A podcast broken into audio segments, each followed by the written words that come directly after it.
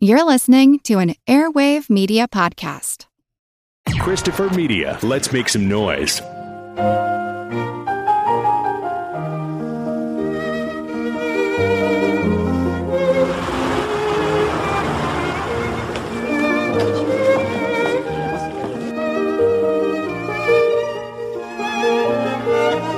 Isabelle Huppert, one of the finest and most beloved French actresses of her generation, stars in the performance of a lifetime.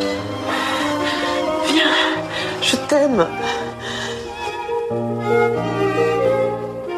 A gripping portrait of a brilliant musician.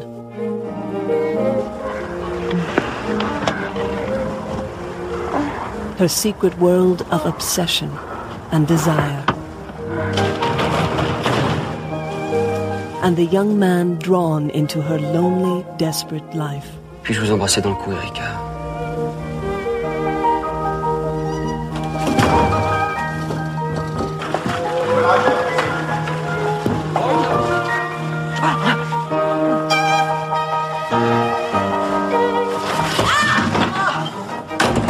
Je ferai parvenir mes instructions. Par écrit. Maintenant, vous pouvez le remballer. The Los Angeles Times calls it a powerful portrait. Oh chérie, je t'aime. Mais arrête, arrête, mais t'es complètement débile. Time magazine raves a fevered, fascinating tale. Dorénavant, c'est toi qui commandes. Si tu veux me frapper, frappe-moi. Ah! Dazzling, says the LA Weekly. And the London Guardian hails Isabelle Huppert gives the performance of her career. Ça te plaît que je t'appelle mon chéri C'est absolument merveilleux. Oh, faut que tu sois patient. Je te donnerai tous les noms que tu veux. Je te... On jouera tous les jeux que tu veux. Winner, Cannes Film Festival. Best Actress, Isabelle Huppert. Winner, Cannes Film Festival. Best Actor, Benoit Magimel. The Piano Teacher. A film by Michael Haneke. Welcome to the projection booth. I'm your host, Mike White. Joining me once again is Mr. Chris Stachiw. Yep, uh, this is a movie that you asked me to watch. Also joining us this week is Mr. Jared Bauer. Hey guys, thanks for having me. This week we are looking at the 2001 film from director Michael Haneke, The Piano Teacher, based on the 1983 book by Elfriede Jelinek. I'm going to butcher a lot of names in this episode, I'm sure. This film stars Isabelle Huppert as our titular pedagogue. She's a woman trapped in a harrowing relationship with her mother. She is abused and belittled at home only to turn around and do the same thing to her students. Things change, however, when she meets Walter Klemmer, played by Benoit Magamel. Benoit Magamel? Again, forgive me. Walter is a bit obsessed with his prickly piano teacher, leading to a mutually dissatisfying relationship between the pair. As always, we'll be getting into spoiler territory for this film, so be warned. Now, Chris, I imagine this was the first time watch for you. Is that correct? Yeah, you'd be right. Yeah, this is pretty much what I was expecting from a Haneke film. This is the only other Haneke film I've seen other than the remake of Funny Games that he did, the remake that he directed of his own film. This movie is, yeah, I don't think I'm watching this again. It's, it's rough. It is a very rough watch. It is a film that will turn off most people within the first hour. And if you can make it to the hour 40 mark, uh, most people will turn it off at the hour 40 mark because it becomes insanely uncomfortable in a way that uh, very few films are anymore. Kudos to Haneke for doing that. I mean, he's, I think I read somewhere that he's the Austrian man of misery or something to that effect. And yeah, this film pretty much keeps in line with everything that I've read and seen of his films. So, Jared, did I hear right? You took your mom to see this on Mother's Day. Is that correct? No, not quite. But gosh, I, I am I am feeling a little bit like a sicko because uh, I just watched it uh, before this podcast, and I believe it was either the third or fourth time I've seen it. And what did you think? So I'm a big sucker for any move, any movies that uh, explore the world of classical music. I mean, some of the, my favorite elements of Kubrick films are the fact that he has uh, displays classical music with such reverence. I like the world of kind of upper class, elite classical music competitiveness. Uh, so I like this movie a lot. As far as what uh, Chris is saying about the hour forty mark. I think I agree, and I actually think, although that's kind of where the most shocking things happen and the things that people remember this film the most for, I don't really like it. Like kind of kills the movie for me, but not because I'm disgusted, not because, uh, you know, I'm kind of desensitized to be honest. Uh, but I just, I don't know. I, I, don't know what to think of it. I'm starting to think that, uh, you know, I'm, I'm trying to like prepare to sound smart on this podcast, but I, I've kind of come to the conclusion that I should treat this movie like a David Lynch movie. And that if I try and look too deeply, it's probably, I'm going to miss the point. I feel the same way that you do, Jared, about the desensitization. My my reasoning for that hour 40 mark is is similar to what you said.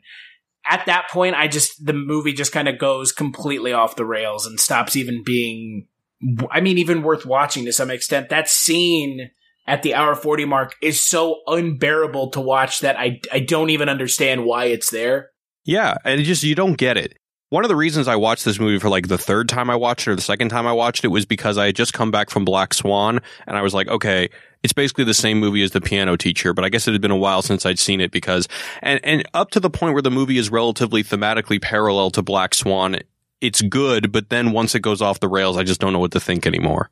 You know, I hadn't thought about Black Swan while I was watching this, but I can totally see what you're saying as far as this overbearing mother character, the repressed sexuality that's happening throughout this, uh, the striving to perform in an artistic field against so much competition. I mean, there's certain parallels there that I will completely grant you. Yeah, the other one that I thought about this time, and once again, the the ending confounds this entirely. But up to a certain point, I was interpreting it largely as like a discrepancy between discipline and passion. You see this a lot in Black Swan, where Vincent Cassel's character is saying like, you know, you're hitting all the right marks, but I'm just not feeling the passion. And in the same way, uh, Isabelle Huppert's character is always saying that, you know, you're hitting the right notes, uh, but, you know, there's no passion there, or it's better to miss a note in Beethoven than to interpret it poorly. And I was kind of going with that interpretation, but at the end, I was just like, shit, man, I don't know what to think. I'll say this much. I like this movie a lot more than I like Black Swan. And again, I'm not a huge fan of Darren Aronofsky. I'm not lately. It's one of those things where a director like himself they fall into this class of director that sometimes they get a little too heady for their own good and they kind of reach this kind of point in their career where someone should probably tell them you need to back it off just a little bit maybe don't do this as far as you want to take it and i think aronofsky has either reached that point or has gone past that point so especially with Mother, which I'm with you. Although I think that Black Swan was like his last accessible film. Yeah, I mean, yes, I would agree with that 100%. Not talking about Black Swan, but talking about the piano teacher.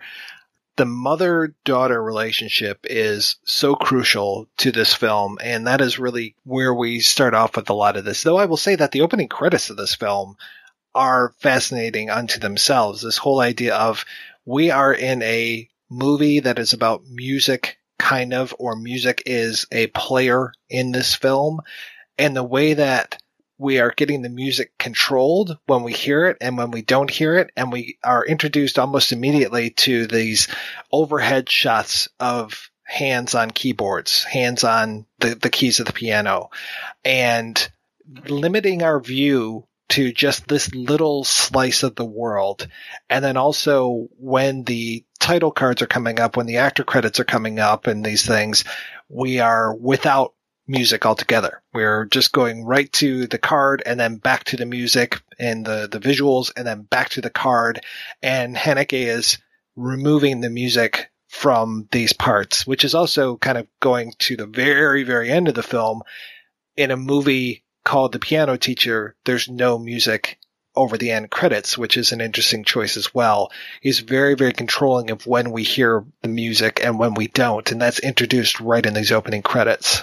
I really like the opening credits though because it's so disjointed and really not what you're expecting. I mean, it, it I, there are very few films that I can think of off the top of my head that do the credits like this. And the way that Haneke does the credits, where it cuts back and forth between silence and then the piano and silence and the piano, it's really disjointed. Kind of like this movie's tone overall. It's kind of disjointed. And I mean, it's, it's kind of setting you up for this is where the movie's going. You're kind of being conditioned unconsciously to that, but this is where the movie is going. It's very disjointed and back and forth. It puts you on edge right off the bat. And it really draws your attention to the move or the music being played diegetically, which it does for most of the movie, but it does break that rule. I think once, maybe twice. And where it breaks it, it is fascinating. There's definitely one point that we'll be talking probably quite a bit about. So yeah, we're pretty quickly introduced to our main character, uh, Erica, uh, played by Isabelle Huppert, who I, I love Isabelle Huppert. She is amazing. Oh, she is so great. One of my favorite actresses. Not to sideline the conversation, she's absolutely gorgeous, but in this movie, she is so underplayed and just like the splotchiness that they do on her skin and everything. She just, and, and the way that her hair is kind of unkempt a lot of times, or like she'll just kind of throw it back into a, a you know, little pony or whatever. It's just like, she is playing this kind of dowdier person so well that everything about her, about her appearance, and especially about her outfit, and we'll definitely be talking about her clothes through this, just really play into that character. She does it so well. Well, what was that? What was that movie that came out uh, two years ago that was similarly with her in some pretty harrowing scenes? L. She was great in that too, and I really liked that movie. And she was just in one called I think it was Mrs. Hyde or Madam Hyde that I have yet to watch, but I'm really curious to see it. Yeah, she's amazing. And apparently Haneke said that he wouldn't make this movie unless she was the main character. In this movie, this is one of these times where this went through not a ton of hands. This wasn't like a total recall or something where we had 20 people writing on it. This went through hands when the book came out in 1983. It was optioned pretty quickly it was going to be adapted by uh, Valie Export and somebody somebody else I can't remember, and then it moved over to Paulus Manker, and then it moved over to Haneke, and Manker was going to direct it, and eventually he dropped out, and then it was just Haneke, and Haneke's like. Isabelle Huppert, if you're not in this, I'm not going to make this movie. And when she read the script, she was like, okay, there's potential here. I can do this. And I can't imagine this role going to anybody else because she brings that intensity to this. And there's so many times where we're just looking at her, like that one hour and 40 minute mark that we were talking about before. But there are moments where we're just looking at her and looking at her looking and trying to figure out what is she looking at? What is she thinking? What's going on in her head? And she's the kind of actor or actress where you can look at them just being still and can sense that there's a lot of stuff going on behind their eyes. My favorite part is the jump cuts when Walter's playing. I don't want to get ahead, but I think that that's a, a good example of how her relatively blank face can express so much. We need to talk about the relationship with her mother. Now, this immediately put my wife on edge to see Erica, and I like that her mother doesn't even have a name in the credits. It's just the mother. The mother's played by Annie uh, Girardot, I believe is her name, and she is just amazing. She's so harsh and she is she's everything that Joan Crawford wishes she could have been. She is just the harshest mom and so controlling of everything and I love that one of the first scenes that we get with them is this whole thing where uh, Erica has come home a little bit late and her mother is all over her and her mom discovers that there's well she takes Erica's bag and rifles through it and inside there's a dress that Erica bought with the money that that basically goes to the house.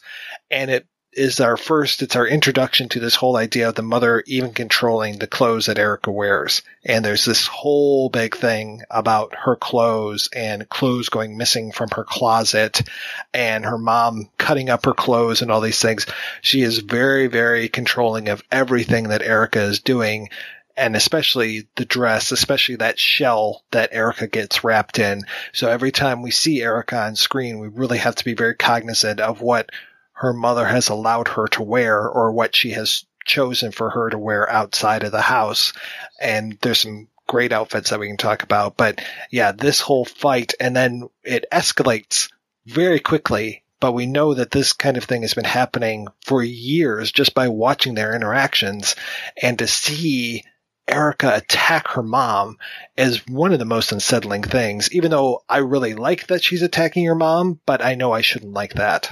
Yeah, it's amazing that they start the movie with kind of a, uh, almost like the straw that broke the camel's back or a breaking point, which I think is really efficient. But uh, also, you know, it's interesting the way that the mother does. She's she leaps a lot of shame onto Erica and that's kind of her like it, it's it's pure humiliation that is is the main tool that she uh, uses to kind of exert this totalitarian control over her life you can tell by watching this the way that her mother then after this attack is just kind of waiting and waiting for Erica to apologize. And then after that happens you get the feeling this probably happens more often than it doesn't happen. And it just makes you realize how sick this cycle of violence and control is in the house. And that we know the mother knows that Erica is going to apologize and just kind of get right back under mom's thumb again. Mom doesn't really even have to say anything or do anything to get Erica back in line. It's just, it's pretty amazing. And then when we quickly find out that they don't just sleep in the same room, that they sleep in the same bed, then that throws a whole other level of what the fuck is going on in this relationship on top of that. It's definitely not traditional. Well, it's like a whole edible Oedipal thing, right? I mean, that's the whole issue with her mother in this film is that it's like a weird play on Oedipus, especially towards the end of the film, where it really just kind of goes off the rails in regards to their relationship, but it's like kind of sowing those roots and those seeds of this weird Oedipal relationship between the two of them that it seems only one of them is really in on, if that makes sense. Another way that you can read it is that, you know, not so much that there's ever been like a sexual act or like an act of sexual congress that's gone on between them, at least until the end of the movie, but that she has uh, inhibited her notions of desire so much that, you know, the idea of sharing a bed with somebody isn't something that ever even has a sexual context. So once, you know, the erotic enters her life, she is reacting to it in a very extreme way later on in the movie it doesn't help that I've been doing all this research on The Exorcist 2 and subsequently The Exorcist because there's this whole subtext in The Exorcist of Regan wanting to have sex with her mother and it coming out through this demonic possession, you know, when she takes her head and forces it down on her crotch and says, lick me. It's like, yeah, okay. So I'm like watching these things almost back to back. And it's just like, oh, for fuck's sakes, how many movies, how many more movies am I going to watch where a daughter wants to have sex with her mother? I mean, it's not necessarily a subgenre that I want to explore. Maybe on Pornhub, but not when I go to the movies. And let's be honest, on Pornhub, that seems to be all the rage right now. So you would not be far from finding it on there. No, it'd be pretty easy. It'd be on my front page, recommended for you. They would know that I've been watching these movies, so it'd be right there. Erica is torn down at home. Her mother is always tearing into her, and then Eric exhibits Erica exhibits that same demeanor towards her students to the point where it's uncomfortable to watch her with her students. It's like she doesn't seem to offer any kind of praise to the point where she's making one of her students at least cry, the student named Anna. And it was a very smart idea that Haneke had when he adapted the screenplay that he doesn't do flashbacks to Erica and her mother when they were growing up, when Erica was growing up, but he actually uses Anna and her mother as kind of stand-ins for the early relationship for Erica and her mother. So it's this nice kind of parallel relationship that we have going on of this other mother and other daughter and the way that the other mother is she's not necessarily doesn't seem that controlling, but she's very frantic about things and the way that she steps in and tries to defend her daughter, but not necessarily it doesn't seem like a heroic way, if you know what I mean. I mean, she'll yield to the suggestion of Erica almost immediately. Another thing about this scene that I found interesting, and if we're going to continue on with the possible interpretation of it being about, uh, you know, the perils of radically inhibited desires. She's like, she's looking out the window during this initial montage of her teaching her pupils a lot, which to me, like, definitely evokes a classic image of longing. But, you know, it's like a longing that she doesn't even recognize until I guess we'll get there later, but I would argue until uh, Walter plays Schubert for her and it kind of awakens something. The music in the film is very smart as far as when the music is used, when it's not. We kind of talked about that with the opening credits and the use of Schubert and um, I don't think they actually play any um, Schumann, but they talk about him uh, at least one point. And the the piece that they keep playing by Schubert is one of these pieces that was written towards the end of his life when he had syphilis and was slipping into madness. And then the same thing with Schumann when she talks about the piece by him. It's another one. He also went mad towards the end of his life. And it's another piece that he wrote right you know, on that precipice before he went completely bonkers. So that both of these uh, composers, and both of them, uh, ironically enough, starting with S C H U in the at least in the English spelling of it, and not to uh, be this person, but I will anyway. Anna's last name uh, starts with S C H as well, though hers is Schober. But uh, to have both of these uh, these writers, these composers, uh, being talked about uh, as they're both going mad, and then also hearing Anna, or sorry, hearing Erica's mother say to to Erica that she's the Schubert expert. It's like, oh, okay, is that? It's almost a dig, like you know, like you're you're you're the Schubert expert because you're also going mad, and that's really kind of what it feels like in this movie. Is that she is right there on that precipice, and it only takes a little bit to push her over. Yeah, one of the things I find interesting about uh, using uh, Schubert and especially Schumann is that uh, Schubert and Schumann, or specifically Schumann, is one of the prototypical romantics of the of that era. And there's a, an irony to how Walter is extremely romantic, and uh, he's able to perform these pieces with a certain passion that really kind of disturbs her, if nothing else. And yet she, throughout the movie, just rejects any kind of romanticism in her everyday life. Yet she claims to, and Schubert is kind of both a romantic and a classical composer, but she rejects any kind of romanticism in favor of what she later calls her intelligence, which will overcome any emotions she may have. So I found that quite interesting. Well, it's like she talks the talk about the passion and the the artistry and all of these things, but she doesn't want it. You know, like she lives in this world of art. You know, for lack of a better term, to me, you know, classical music is one of the high arts and she lives in this world, but she's so far removed from it. It's like she can, she's that person who can hit all those notes, but she doesn't seem to have that passion, at least in her regular day to day, because there are so many times where you're looking at her and you're like, what is she thinking? What's going on? And she doesn't express it. And that's those, those moments where she does express herself. They take you by surprise. Like when she attacks her mother, it's just like, oh my God, what's going on? Because she goes from zero to 60 just immediately and and lashes out.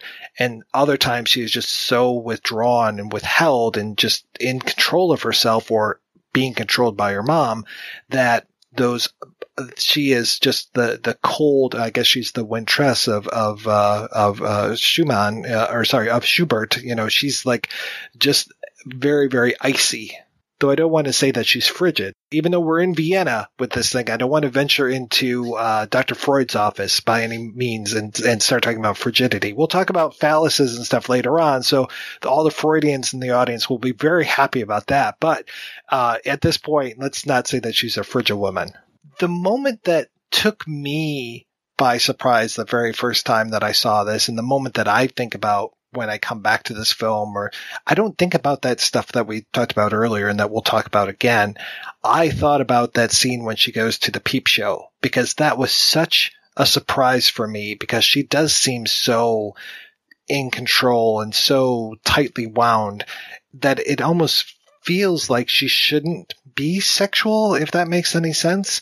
But there she is wearing, and I was going to talk about the outfit. She's wearing this like trench coat, so she looks like she's basically a, a uh, not a peeper, like a, but flasher. Yeah, that's hilarious. I didn't think about that till just now.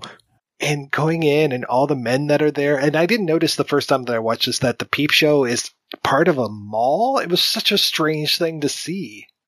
Vienna, man. Europe in general, Mike, don't you understand? Us Americans are very sexually desensitized. We're supposed to be, well, I guess no, Europeans are sexually desensitized. We're not. Yeah, we're the uptight ones.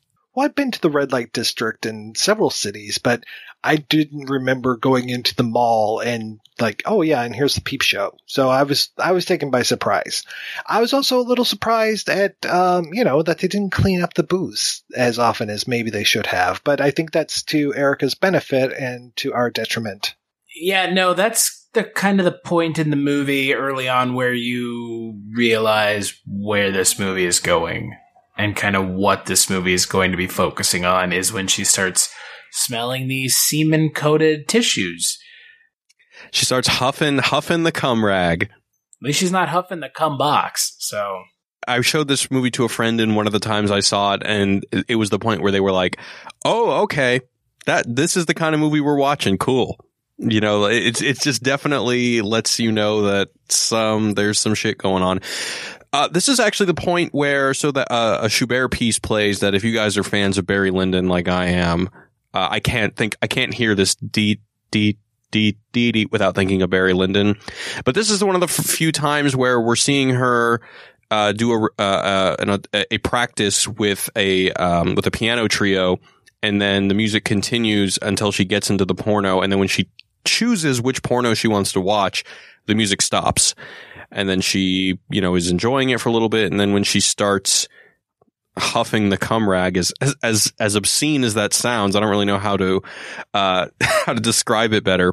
Uh another schubert song starts fading in which i found pretty interesting. And it starts pretty quiet and then continues to get uh louder and louder as it transitions into the next scene and at first it's completely non-diegetic we don't know where that music is coming from so it's interesting that they're mixing this piece with what's happening on screen and there's so much voyeurism that's happening in this film. Everybody is watching everything all the time. You know, every time we see the mother when she's at home, she's watching television. When we see Erica, she's watching her students or looking out that window like you were talking about, or here she is going into this peep show. There's so many times that we are looking at people and, and I mean, we could get into Laura Mulvey territory and talk about, you know, who's in control of the gaze throughout this entire film. And that would be a very interesting way to read this. Another interesting way to read this is the idea of this peep show that she's in, this little booth that she's in, because this is one of many times that she's in this small enclosed space. Because we're going to have that again later on when she's inside of a bathroom and the space is violated by Walter, um, one of her students. And then we're going to have, you know, this just the idea of doors and and spaces and rooms come up again and again and again in this. And especially when it comes to Erica's house, that is like her safe zone through so much of this movie. And when that gets violated, that's when shit really hits the fan. And one of the other times that she's in a small room is pretty close to after that scene. And it's another somewhat shocking scene, which is when she's in her bathroom at home and I found her outfit very interesting here as well. She's wearing this kind of bathrobe that is very flowered. It's probably the loudest thing that she wears through the entire film. And she's let's say she's expressing herself by cutting herself in the bathroom. And it's not just, I don't want to say regular cutting because, you know, there is probably not such a thing, but, you know, she's not cutting her arm. She's not cutting her leg. The way that she's holding this mirror and the way that she's manipulating herself, it looks like she's actually cutting into her own genitals and it gets mistaken. The blood from that gets mistaken for period blood uh, in like a, the subsequent scene by her mother. But here we get to see kind of you know the way that she's manipulating things, and it's just like what the hell's going on? And then when you finally see the blood, it's like oh okay. And we've talked on the show before about cutting and just the idea that it's one of the few areas of control some people that feel that they're out of control of their lives, out of control of their bodies. It's one way that they can kind of exert control on themselves and on the universe.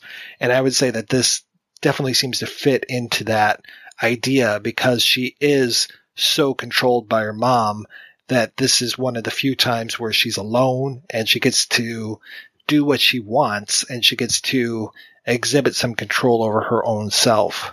Do you think that she's done that before, or do you think we're seeing it for the first time? I got the sense that she'd done it before. Maybe not to the extent that she was doing it in this scene, because in this scene, it felt like she was doing some sort of, and I don't want to suppose, but it was where she was cutting herself. It looked like some sort of genital mutilation. The way I interpret it was that she was punishing herself from being aroused by Walter's performance.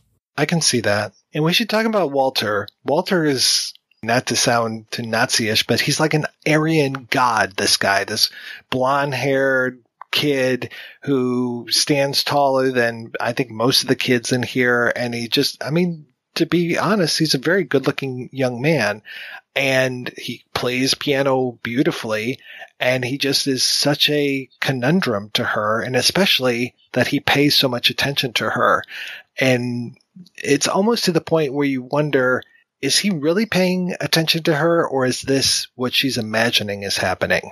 Is there like an element of psychosis that's kind of tainting her subjectivity? Is that what you're asking? That might be what I'm asking, yeah. Yeah, see, I don't know. I, I think one of the telling there in the scene where they've uh, already had the scene in the bathroom and they've already expressed their interest in each other. There's a really interesting part where she says, she says, Schubert was quite ugly. Did you know that? But with your looks, nothing could ever hurt you.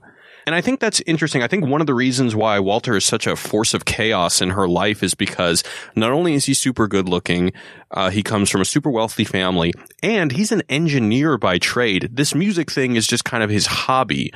And he is pure passion. You know, he, when he meets her at the party, he wants to kiss the hand of a woman that plays such Bach. And of course, she kind of gets a little bit distant, calling his enthusiasm unfashionable.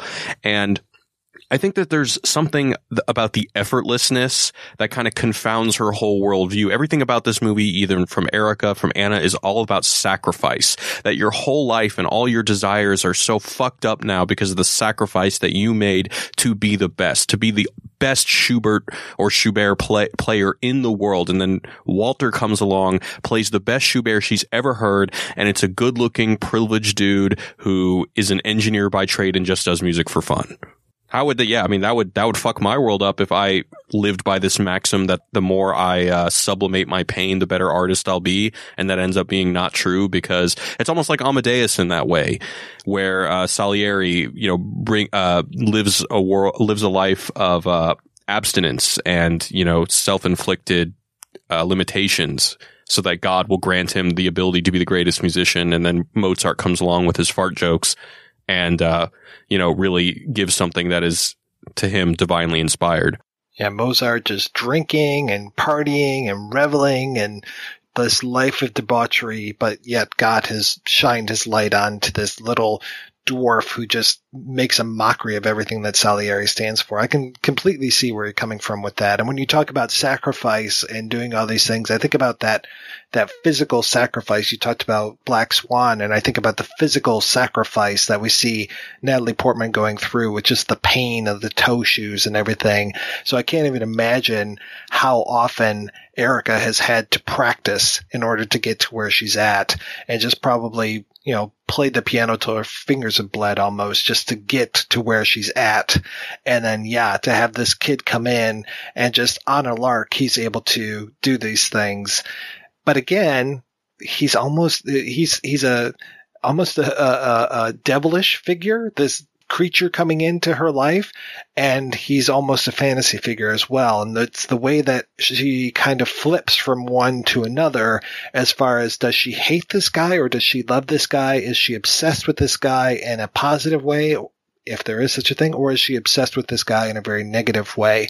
And I love that she almost immediately tries to crush his dreams. That whole scene of him playing and her listening and then her comments about his playing and just she's the only person that votes against him coming into this academy but she makes such a case against this guy just such I wouldn't say vitriol, but you can tell that there she's just biting on every word when she says it. I think it's because she feels vulnerable and she's trying to protect herself. Yeah, I would agree with that. It's one of those things where if someone is just naturally talented at something and they come into a situation and then you've got someone who has been breaking their back for their entire life to get to that point, they feel very threatened. They're like a caged animal. They feel threatened in the situation. And that's those initial scenes for me is what it felt like with her character that she felt very threatened by him. And then like once she was able to get past the fact that she was threatened and obviously as well attracted to him, it's kind of when the film starts to kind of go into the downward spiral. But when you've got her feeling as threatened by him as she is early on in the film, because again, he's just an engineer and this is just, oh, this is just a lark. This is just something I do and I happen to be good at it. You know, she really kind of, her character's demeanor changes very quickly when she's essentially forced to have to deal with him on a weekly basis. One other thing I wanted to say about about Mike's question about whether or not he's a demonic figure or a good figure, I had an idea, but honestly, by the end, I don't know. I think she is, isn't she?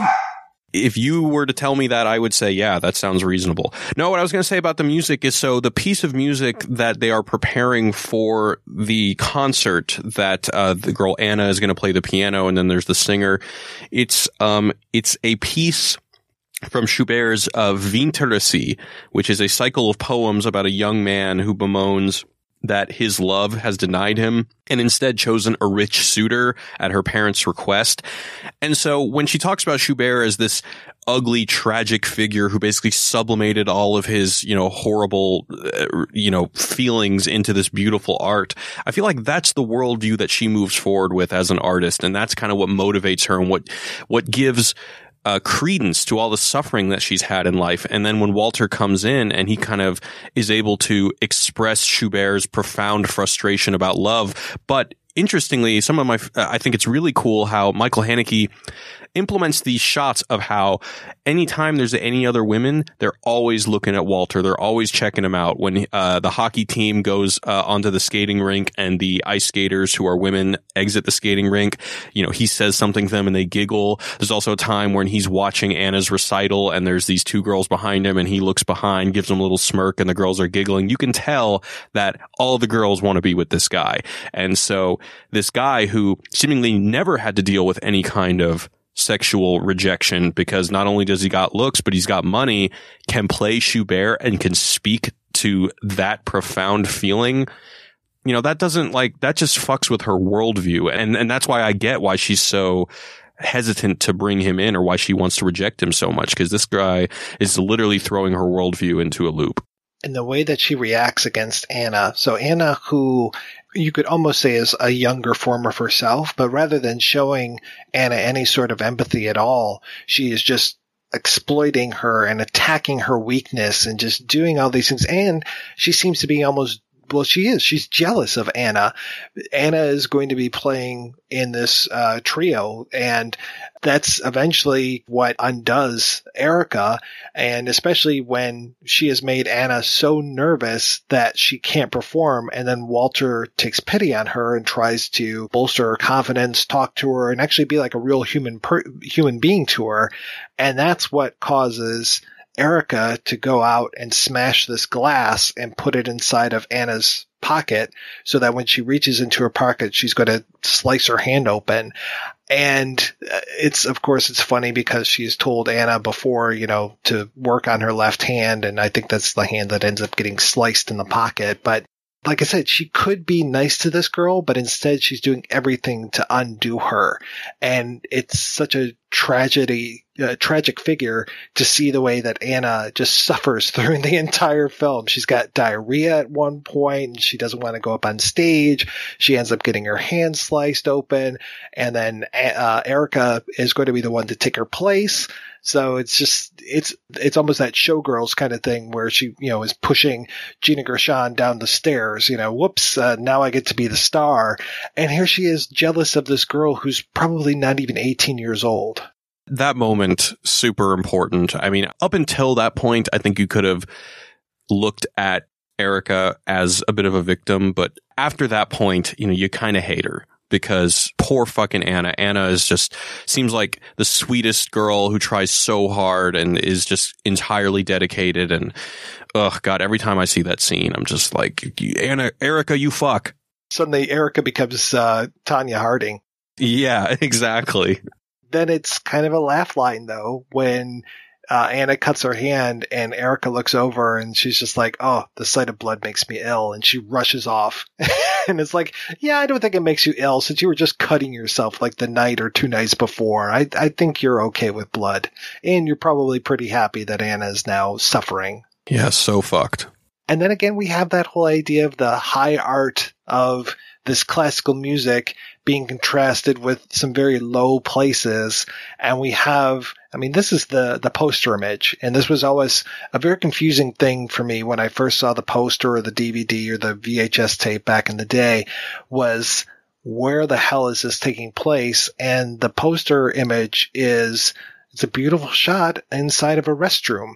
And Erica has gone in to kind of hide from the world and Walter comes in and there's one stall that's closed and he looks up over it. So again, we have this kind of voyeuristic thing going on. She might be peeing. She might not. I'm not really sure what she's doing in there, but this turns into their first sex session. I guess you, I mean, there's sex going on in here, but it's not necessarily the most, pa- there, there's passion at first right?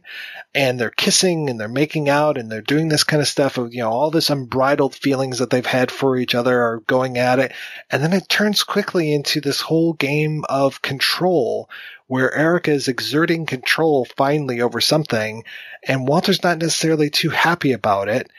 Though he kind of is at times, especially when she's performing some fellatio on him, but then she stops. And so again, exerting control on the situation here's the thing that I think this film does a good job of portraying that I don't think a lot of things do a very good job of portraying, especially a lot of mainstream stuff involving like BDSM and sub and dom relationships is that the preconceived notion is that the sub in the relationship essentially relinquishes all power to the dominant. In this film, Erica is the sub in the later parts of the film, she writes that letter to him detailing everything she wants him to do to her. And in this scene, you kind of see how the preconceived notion about the sub being the one not in power isn't really the case because she still wants him to be dominant in this scene, but she takes away all of his power over and over again while still trying to be the sub to his dominant. And it's really interesting because you have films out there like, you know, the garbage that is Fifty Shades of Grey that refuses to paint those kinds of relationships in a way that's realistic. And it's, it kind of takes apart what a lot of, I mean, there's a, there's a healthy community in the United States and in the world that are into those kinds of things. And so it's refreshing to see a film actually give the community and this kind of relationship a more realistic spin as opposed to, oh, well, the sub and the Dom, the sub has all the power taken away. And Erica has a fair amount of power in the entire film up until the, the very end.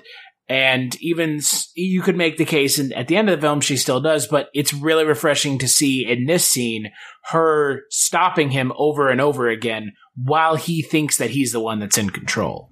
Well, after she gives him that letter, and I know I'm jumping ahead a little bit, she's really trying to, as I say in the community, top from the bottom, because it's just this whole like, you can do this, you can do this, you can do this, and you need to call me these names, and you need to do this, and just like outlining everything in the smallest detail for him, where it's just like, you know, you can't do this one, but you can do this, and I want you to do this, and da da da da da. And it's just like, okay, lady, who's in charge here? Is he in charge? Not really. You're in charge. I mean, there's the whole idea of submission versus passivity. She is she is not passive in this. And if anything, she's almost too aggressive in her submission, if that makes any sense. She's just like, no, you're going to do this. No, you're going to listen to me say this. Like she won't relinquish that control. She is still the piano teacher, even when she is supposed to be in this submissive role. Well, since you're mentioning that scene, I, I, wanted to ask you guys. So you know how she brings out that box, and in the box she's got all that S and M gear that we can assume she's never used. How long do you think she's had that box? Do you think she just got all those things? Has she been? Has she had this desire festering in her for years, and she finally is in the appropriate mental space to share this fantasy with somebody? What do you guys think? I think that she's had the box for a lot of years, and she leaves it under her bed and looks at it longingly from time to time and possibly cuts herself thinking about it. This film has a lot of themes of repression and repressing one's sexuality either forcibly or, you know, doing it yourself. And so, I mean, again, I feel like again with the cutting with the box of the BDSM toys underneath her bed. I think this is a long time coming, no pun intended. What do you think about Walter made her decide that this is the one, this is the guy I'm going to reveal my fantasy to?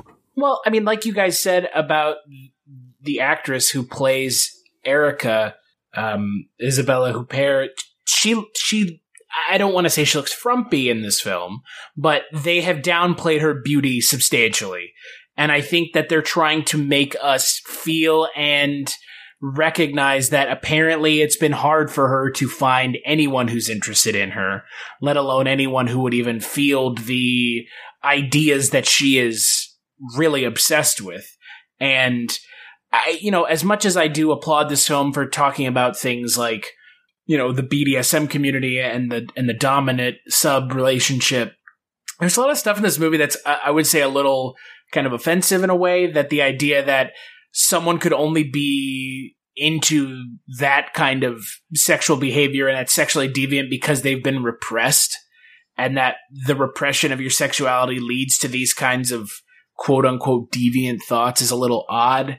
But, you know, back to your question, I think that this is a, a long time coming for her. And now she's finally reached the point where it's, I guess, just a confluence of all the right things at the wrong time with the wrong person being Walter.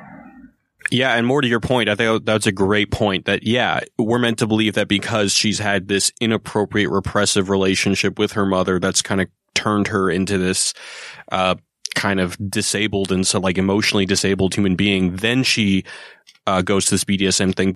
I imagine this is the first time that Erica has ever had anyone in her room other than her mother.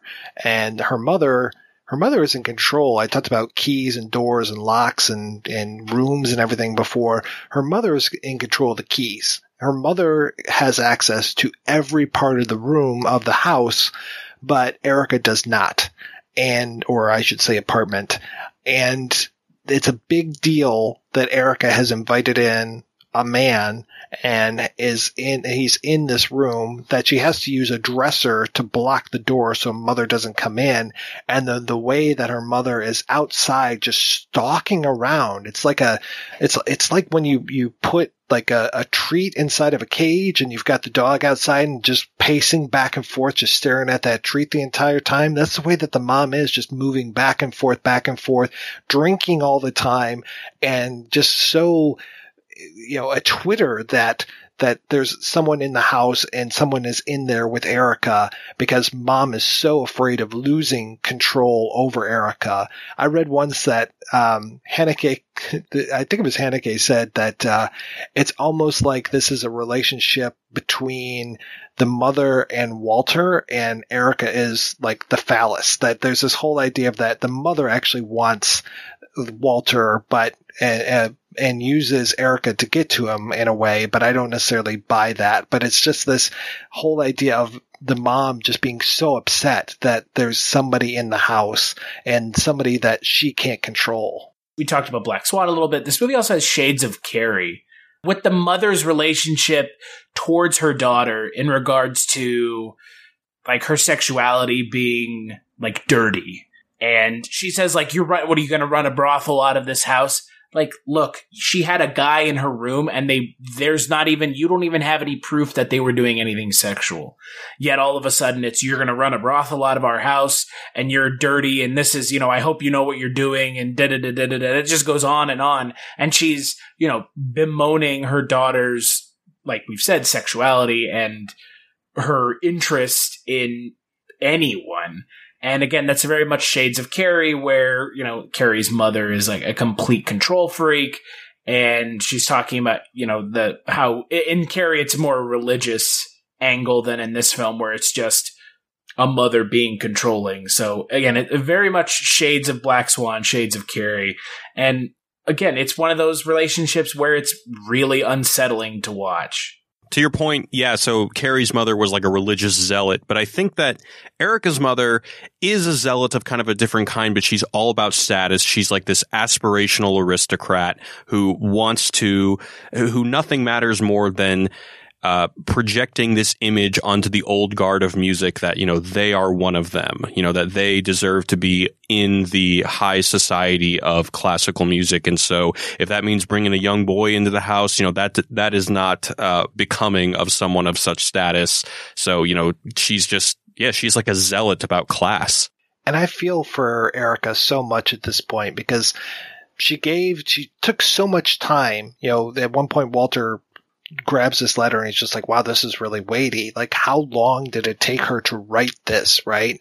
And then for her to spend so much time to pour out all of these feelings, these fantasies that she's probably had for decades into this, he doesn't take the time to read the letter on his own, which is what she asked him to do. Instead, he starts to read it in front of her. And then as he's reading it, he's just tearing her down and not in the way that she wants, right? And that's the, that's one of the great things about this, this movie is there's this whole idea of, you know, she wants to be humiliated, belittled, controlled, all of these things, but she wants it done in a way that satisfies her.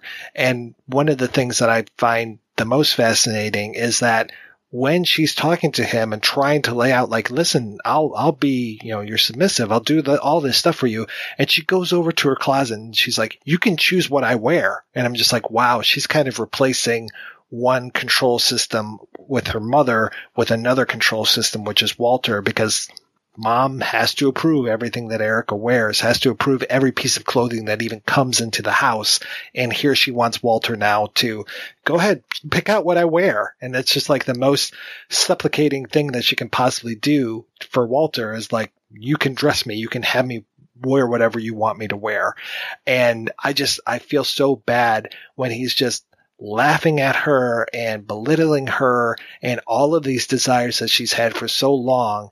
And she, again, I guess going to this dog metaphor that I just had with this dog in a, uh, a treat in a cage, the way that she lays down on the floor and, you know, does like that dog thing where it's like belly up, you know, just I'm here, I'm available, you can tear into me if you want, but you know, I I am submitting myself to you and he just wants nothing to do with it.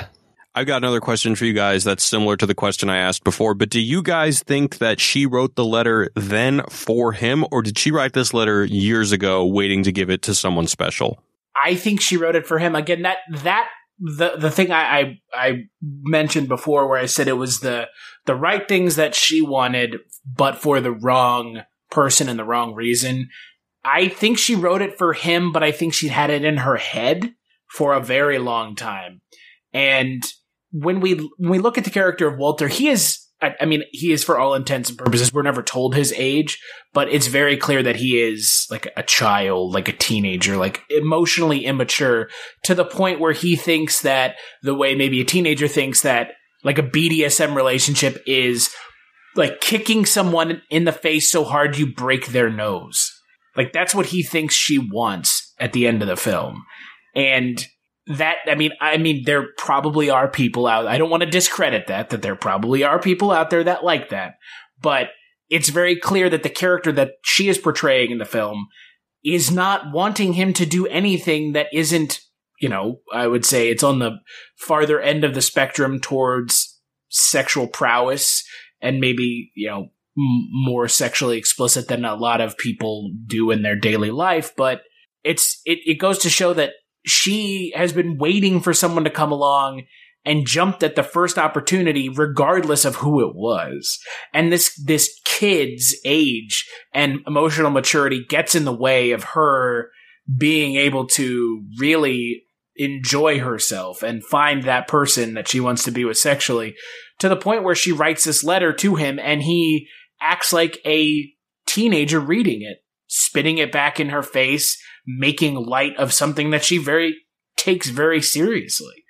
And again, it's just uh, you know props to Haneke and and the actor who portrays Walter and Isabelle Huppert for that scene where he's reading that letter being just insanely uncomfortable and really upsetting.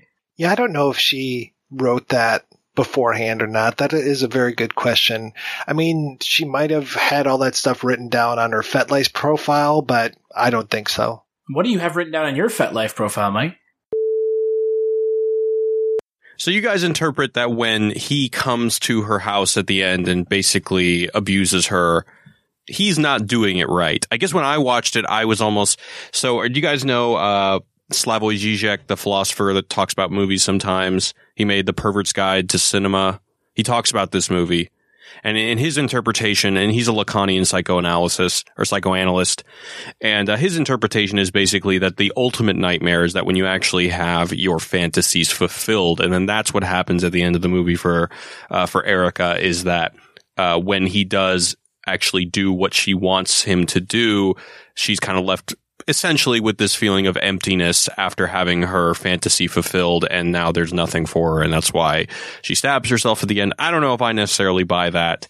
But um, I guess I hadn't really thought of it as you know she's asking for something that is uh, common within certain communities, and he's just immature and messing it up.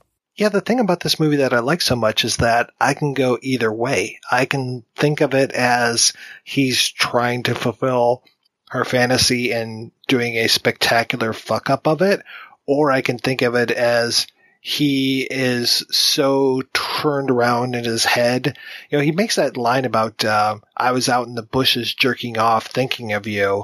And it's just like, okay, is he just so hot to trot right now and so turned on and so not knowing how to express himself with this woman that he's he basically ends up raping her, that he has no emotional maturity to himself and that he does this and maybe in his mind he thinks that he's fulfilling her fantasy or or is this a fantasy? Is this a dream? I mean, the way that he reacts at the end when he f- sees her at the uh, uh the the auditorium, the way that the mother is just seems to be okay with things the next day.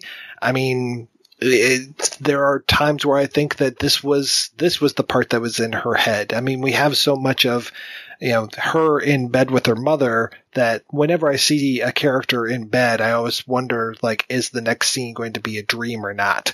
And you know, there is a lot of a lot of sexual stuff after she gets into bed with her mother after that letter reading scene and she basically attacks her mother uh, in a very sexual way and then that weird line that she says like i saw the hairs on your sex yeah so weird talk about Dr. Freud again. I mean, we can talk about the whole idea of the lack of a penis and stuff is just like, wow, okay. You know, the, the mom again, the mom holds all the keys, right? And you can think of all those, the, the keys as being the phallus and the key being her way to get around the house and have her access to anything that she wants.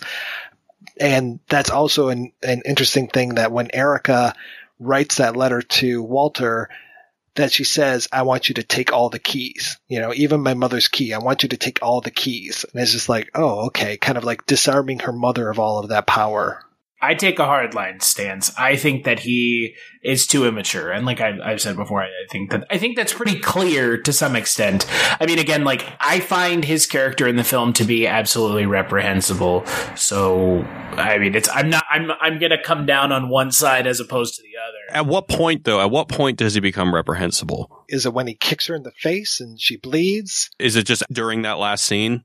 Up until that point, I mean, it's pretty much just a older woman, younger man flirting and fooling around. I mean, yeah, the scene in the hockey locker room where she's giving him a blowjob and she vomits up. There's a Japanese slang called Kenja Taimu, which is like to explain it as not crass as humanly possible. It's the moment where you're free from sexual desires after you orgasm, and it applies directly to a man we're men, so we've all been there, if you understand what I mean. And so a lot of what happens in the later parts of the film feels like he's being driven by a immature sense of sexuality that he doesn't understand how to react to or deal with. And so he meets a woman who's fostering this a more kind of mature sexuality that people at his age probably don't deal with. And so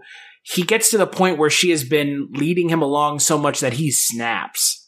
And because again, she's expecting something from him that he is not really able to really comprehend. I mean, she's wanting to do some really hardcore BDSM if, if her letter is to be believed that that's exactly what she wants. So at the end of the film, when he uh, effectively rapes her on the floor, before that he kicks her in the face, it feels like a lot of just really an inability on his part to understand what she wants and an immaturity on his part to be able to like understand it. He's just disgusted by it. And so he takes his disgust out on her because he's disgusted that she would want that from him. And he's also disgusted that she would even think that he would be interested in doing that with her. But one of the things we've been talking about how this is a film about someone who's emotionally in arrested development. So although I agree with you that if we were to believe that Erica is a, like, you know, an adult with a capable mind who decides that I want to go into BDSM, then I think that you'd be right. But are we to believe that she is even emotionally mature enough to know what she wants? I don't think that she knows very much about sex at all, and that what she knows is what she sees in those porn films or what she sees when she's a voyeur and out amongst the cars in the drive-in theater watching people having sex inside of their cars. I don't think that she's had any experience with these things and that she has just probably built up this fantasy library of things that she's seen in movies or thought about or read or something. She does not strike me as someone who actually wants the things that are inside of that letter that she gives him. And that could be me being a really horrible person and discounting someone's fantasies or their desires. But that's my feeling is that when she even starts giving him a blowjob in the bathroom with their first sexual encounter, the first thing that came through my head was, well, she just watched someone give a blowjob in that porn film. This is probably what she knows. She knows that men are supposed to enjoy this. This looks interesting to her. You know, it might not be the enjoyment thing. It might be the, this looks interesting. Let's try it. I'm surprised that she didn't completely do it up like the porn film and get on her back so the guy could fuck her face that way. Though there is some face fucking in this. I thought that there was actual fucking fucking after the, in the hockey scene. I didn't realize that there was face fucking going on until she ended up spitting up the cum. And I was like, oh, okay, that's what was going on. And then again, he tries to degrade her and starts talking about how she stinks and all this stuff. And it's just like, this seems to be like BDSM 101, like the beginner's class where it's just like, wow, you stink. You should move out of town because you stink so much. And it's just like, are you trying to degrade her like a fantasy or are you really feeling this way? I go back to what I said before. It's a it's a child. he's a child for fuck's sake. It, it's it's like oh you smell. It's like oh good lord. Like you you don't you don't really have any notion as to what she wants. And to be fair, I would agree. She doesn't really know what she wants either. She's been taught sex by porn. And either way, she's still a victim of her mother. But again, like there, I mean, there are studies shown that people who learn about sex through pornography have like, and I mean, to some extent, I mean, if you think about it, have a Im, not improper, but ill-advised view of what sex will be when you have it versus what people in pornography are having with one another. Also, I, would like to point out, Mike, that uh, talking about puking up cum. Welcome to the projection booth, folks. Jesus Christ! yeah, the, the the the levels of shit that we've talked about on this podcast already would make me blush even on my own podcast. I'm very curious about what some of the next generations are going to be like that have been exposed to quote unquote free porn on the internet pretty much since they were kids. I mean, I just saw a short film and I wish I could remember the name of it. I saw it at the Chicago Underground Film Festival and it was by this, this young lady who she makes games and she does all these other things and she's just like, Oh yeah, I've grown up with Pornhub. And I'm just like, my God, how, yeah, I guess you're old enough to have grown up with Pornhub. How can that how does that affect you as a person that that is your exposure to pornography for so long? I mean, when I was growing up, pornography was very difficult to find and now it's very easy to find. How does that affect you? There's probably been tons of studies. I mean, I, from what I understand, anal sex is very, very, very prevalent now amongst the youth because that was right at the top of the alphabetical list. So like anal and Asians were right there near the top of the list. Jesus Christ, Mike. okay, hold on. So I, I uh, and if you've listened to either my podcast or or the projection booth before, and I've been on, or you've listened to Mike and I's collaboration podcast, Kolchak Tapes, you're welcome for that slick plug. You know that I am much younger than Mike. Jared, I don't know how old you are. I'm 30. Okay, so you're two years older than I am. I grew up with online pornography and being able to. I mean, I had a computer when I was like 10 or 12. So I, was able to go and look at porn online. I mean, we didn't have Pornhub, but there was free pornography online. And I mean, I would shudder to think that it didn't affect my sexual proclivities in one way or another.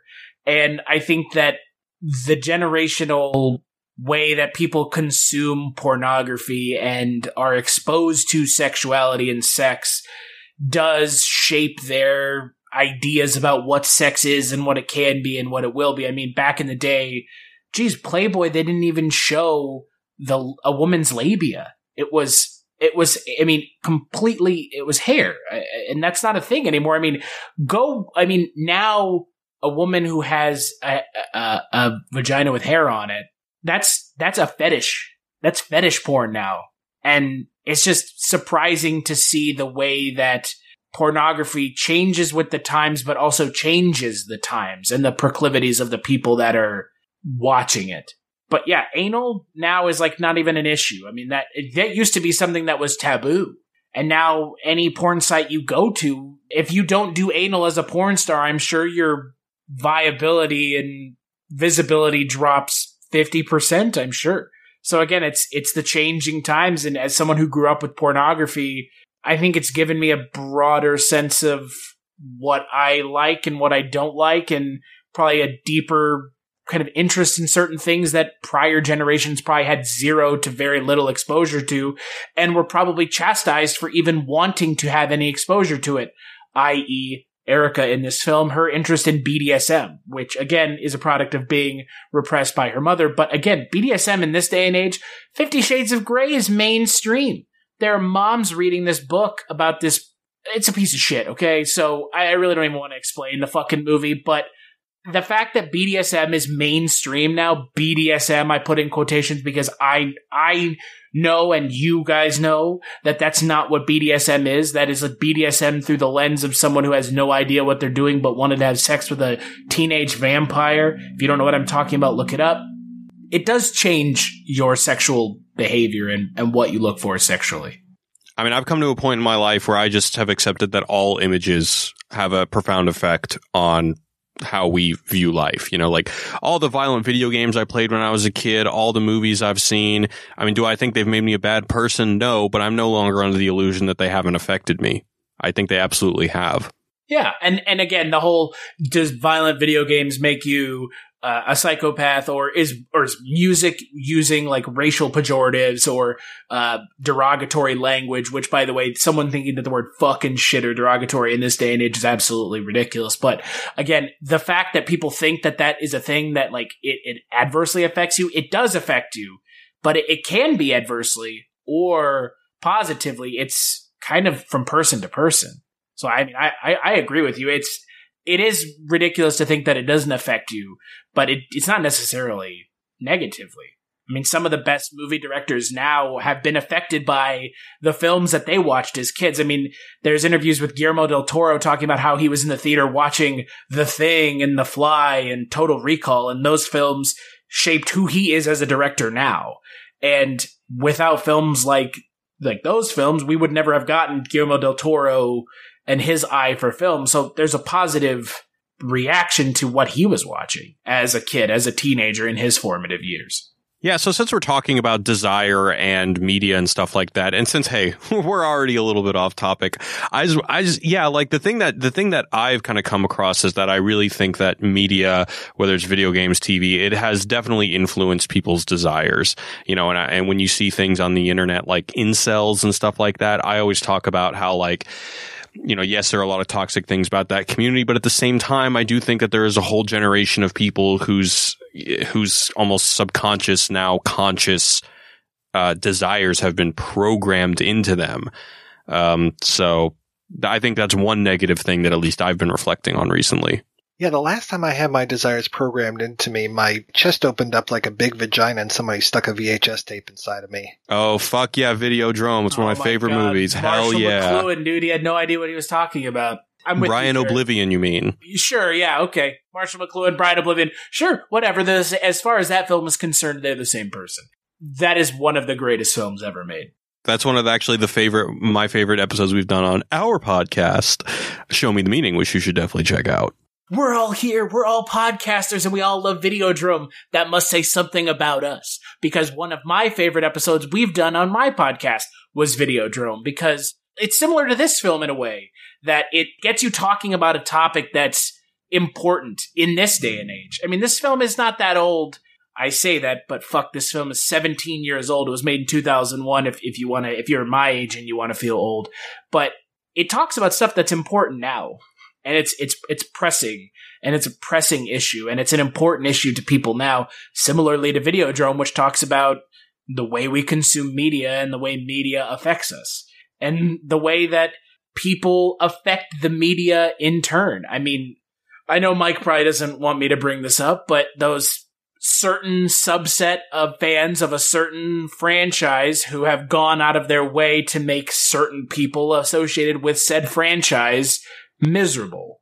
As soon as I'm done on this podcast, we're actually talking about this on my podcast. So It's this relationship where you can see it in this film, where her belief about what sex and um, intimate intimacy should be uh, not only affects who she is and what she wants, but then it also affects Walter. You're you're supposed to believe it affects him, but then you look at the end of the film and he seemingly shirks off any responsibility that or or feeling or anything. And again, we're not really able to see what happened to him after he left, but we're led to believe with the way the film ends that he is a complete and utter either sociopath or again just an immature teenager who can't seem to process what he just did to someone else. And not only that, but if we're meant to believe that it's not a fantasy, and even the end when the way that he addresses her just so nonchalantly, that's one of the most horrible things. And I think one of the things that really makes her stab herself at the end is that, like, you know, I literally just either shattered this woman's fantasy or scarred her for life or, you know, something. And I'm able to just brush it off like it's all good, you know. If the gender roles in this movie were flipped, suddenly. We woke up tomorrow and the piano teacher is about this older man and this younger woman kind of thing. First, that would be very uncomfortable. But if this was flipped, I could see that older man at the end of this not stabbing himself, but taking out an AK-47 and just leveling everybody at that concert hall. I mean, this is the kind of what you're talking about with like incels and just the, the this whole idea of the violence and not understanding, not knowing how to express yourself. If this was a man at the end, he wouldn't be stabbing himself. He would be stabbing someone else or he would be murdering someone else. But it is so interesting that she chooses to express herself by stabbing herself in the shoulder.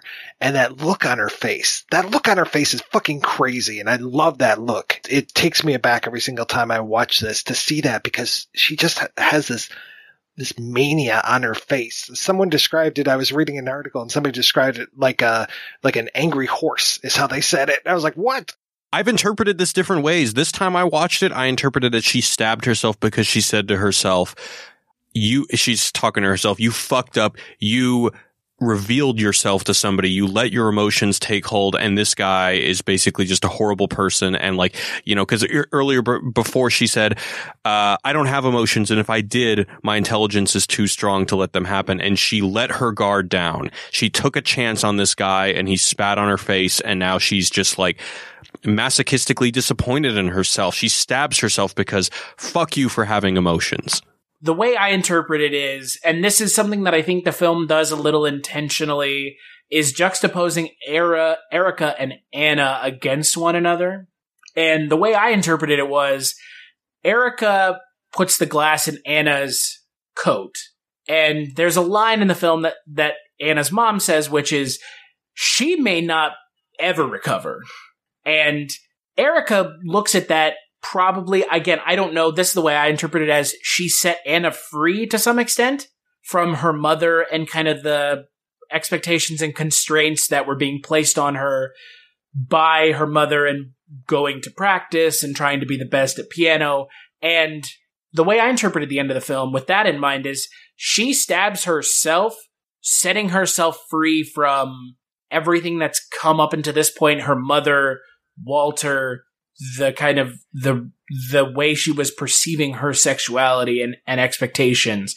And she stabs herself and sets herself free, similarly to the way she sets Anna free by placing the glass in her coat. And she sets herself free like she set Anna free. Because at the end of the film, you see Anna and she's happy and smiling, unlike the way you've seen her at the beginning of the film and the other scenes of the film she sets herself free similarly to the way she set someone else free. And that's a little bit more of like a positive spin on the ending of the film in a way. I mean, she still stabs herself and almost stabs herself in the heart, but it's a more of a positive spin, which with Haneke, I mean, good luck ever having a positive ending in the film. So probably my interpretation is completely off of base. It doesn't just end after she stabs herself. It she stabs herself and then she walks away from the concert. She's not going to go perform Schubert. And I think that that's also really important to your point that she's now uh, is she walking away from the life of music? Is that what we're meant to believe that that represents? Uh, also, Mike, you mentioned incels. Uh, if you if you don't know what Mike's talking about with incels, you should watch the documentary.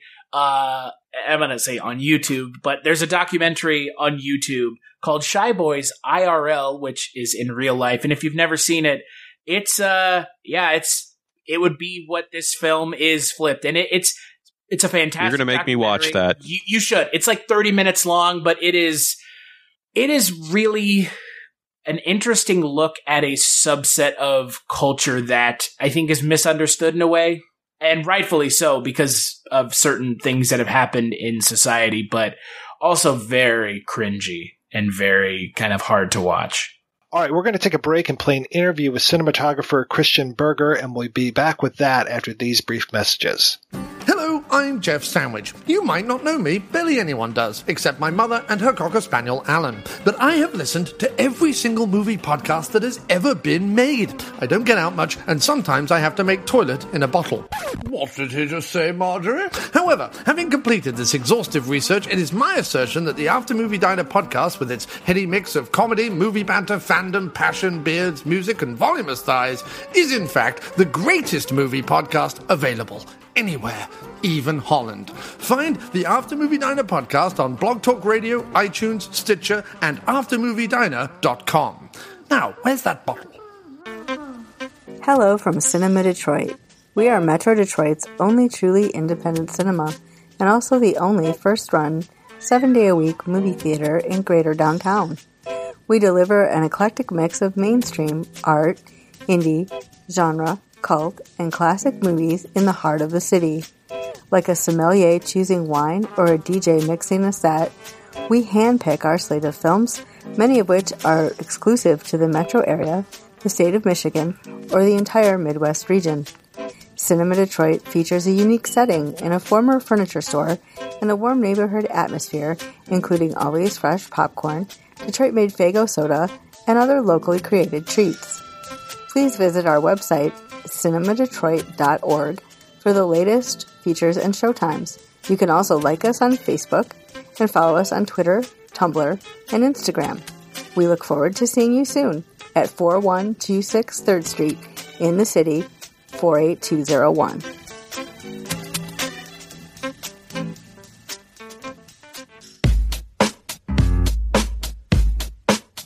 It's not easy having a good time.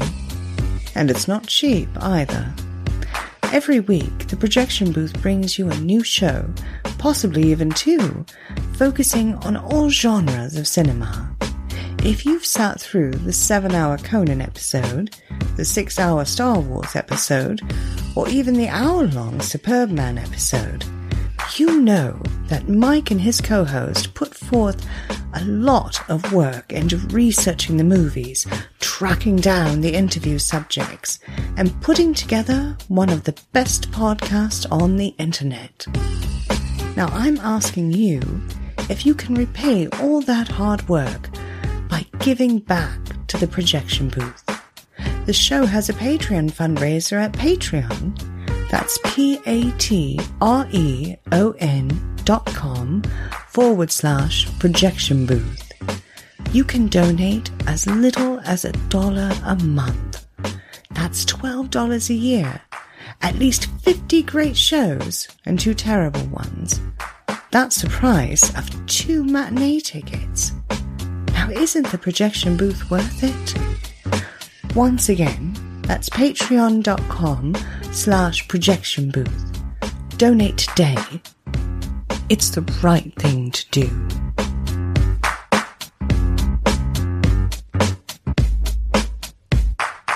Hi, this is Andrew from We Hate Movies, and you're listening to the Projection Booth.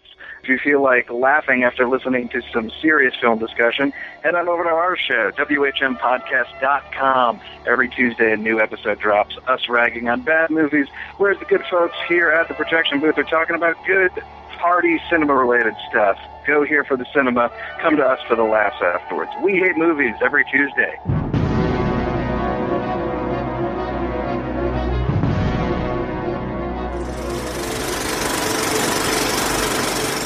Why cinematography? Did you ever director or actor or just no no? You said the, you know, in that age or when you start, it's filming, filmmaking. It was uh, everything in one. So uh, that that came later, but it was quite soon. It was clear that my main interests are images and uh, to find metaphors in images. To to I trusted images always more than words or or the language. And then you know how it is in any life. You a mixture from lucky circumstance and uh, stubborn intentions, and then it runs. the early films that you worked on, what were those like? I mean, were they primarily Austrian films or did you have to go out of the country? The going out of the country, it's easy to say, but who was waiting for me? So it, made not much sense. And in Germany, it was not much better, the situation. I could start to work with the, with the first camera I, I, I earned. I could, uh, start as a news gathering so for the, for the Austrian uh, television stations. And I was, uh, for a good 10 years, uh, working as a, you know, to, to make, to be journalist and to make the, the uh, filming. It was black and white. It was re- uh, reversal film. That time it was end of 60. And I started like that. And after two, three years, I could, uh, it was growing very fast and I had a few crews. And then after f- another few years, I knew that it's not what I want to huh. do in the future. And with each money which could be, which I could put on the side, we, we make, we made a little film, uh, we made little films and so. No, it, it was a good time, a good learning, a bit long maybe. I did over 3,000 um, reportage and about 200 hours on documentary, but till the mid of 80s. That was a good school. That kind of documentary school is very, very important. I saw it with colleagues which, which are, which were growing up in the studios. Uh, they miss a lot of things from my point of view. And especially to see the light without a lamp in your in in the luggage, you know, to see just the light. You really learn that with documentaries to be at the right point and the right time to have the best light.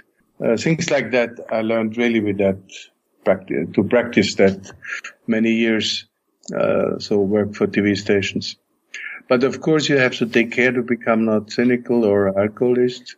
I knew a few examples that became both.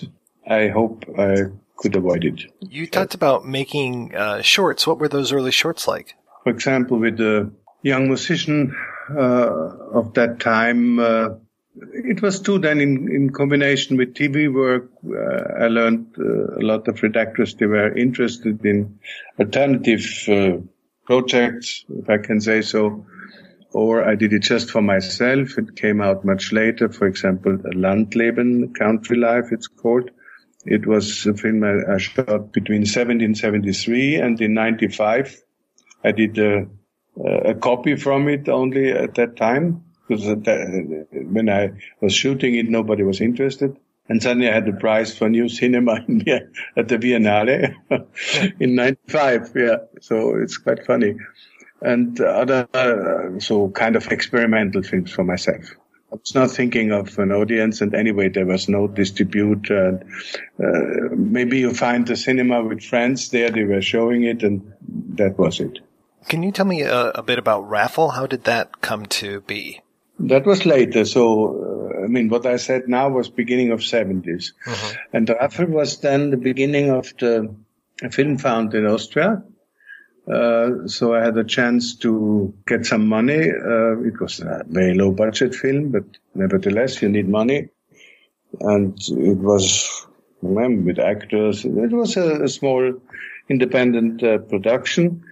And it was uh, quite lucky or happy constellation of personalities with the, with the Lois Weinberger. He played the Raffl or my assistant from that time, Markus Helzel. So suddenly we came on the research from that historical figure and we wanted to do something, uh, of course, which uh, should match the time we lived in, not, not, uh, we were not interested to make a historical thing. And I think it came out, and it was a surprise for all of us that we could achieve uh, Cannes and uh, a lot of festivals. It was even sold in a few countries. So that was the beginning of to make own movies. But it was a group work, if I can say so. And from my point of view, I could really uh, be a little radical in the with the images seen from that time. It's funny because just today came a group of uh, five students from the Film Academy in Vienna. They wanted to make oral history called it oral history. We spoke a lot about Raffl.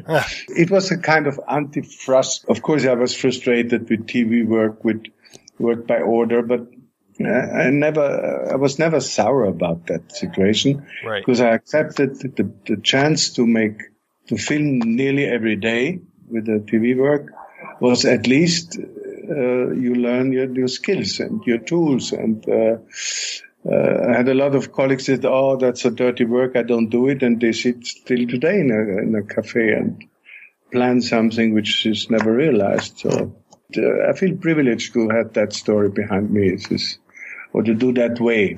From time to time, a need to jump in the cold water, how we say.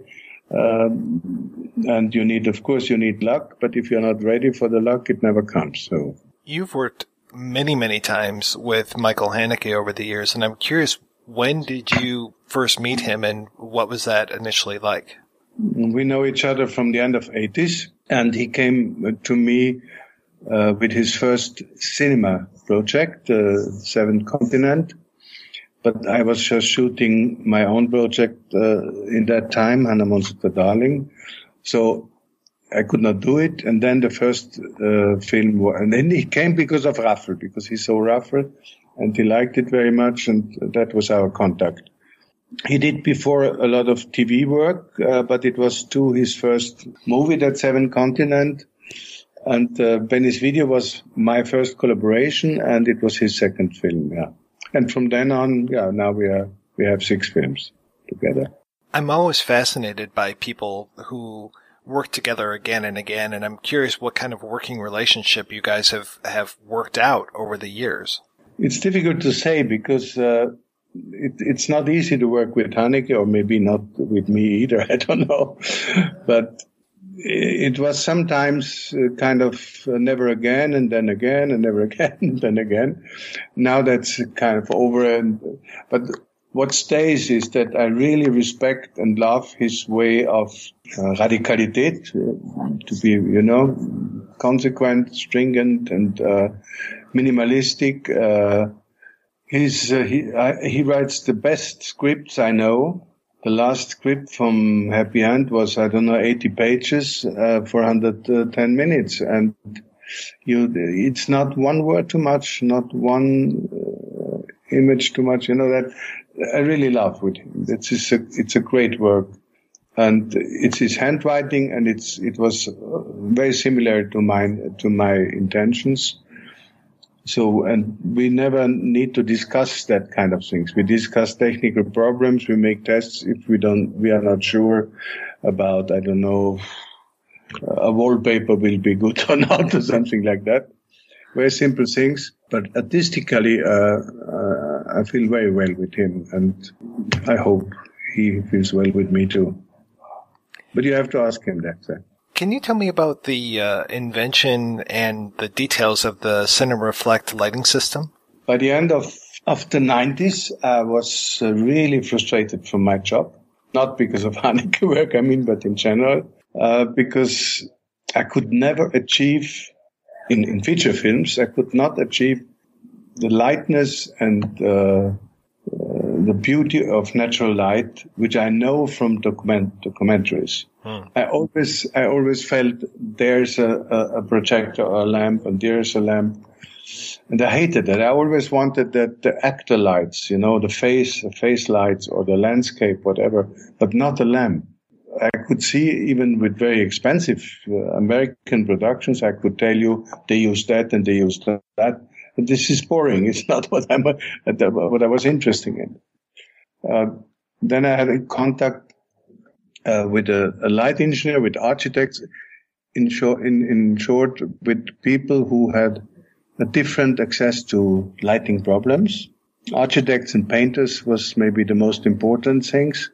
And suddenly I could see how antiquated we are in, in, in our branch with the, in the film industry.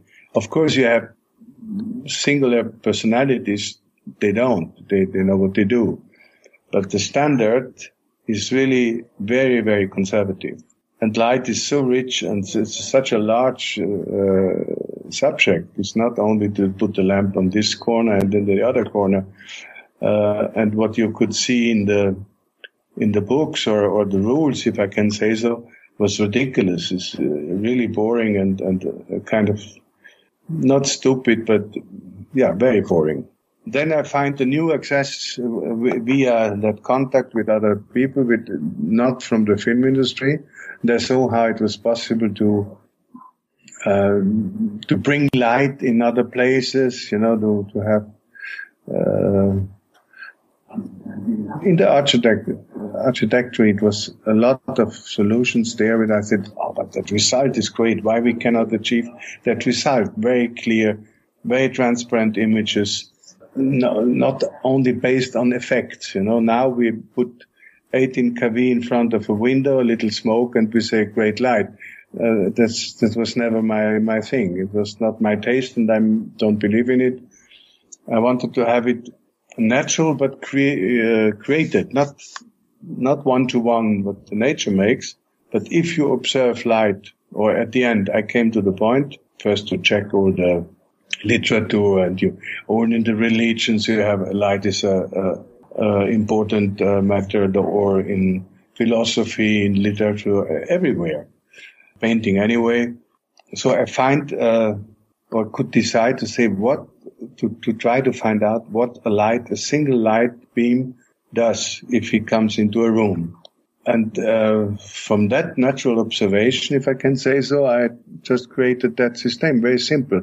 I, I try to do the same. Like that, I can achieve very organic light distributions and a very, uh, for example, to make a soft light, with our conventional methods, that means you, you put the yogurt sauce above the whole set, I can say so. So you lose modulation, you lose contrast.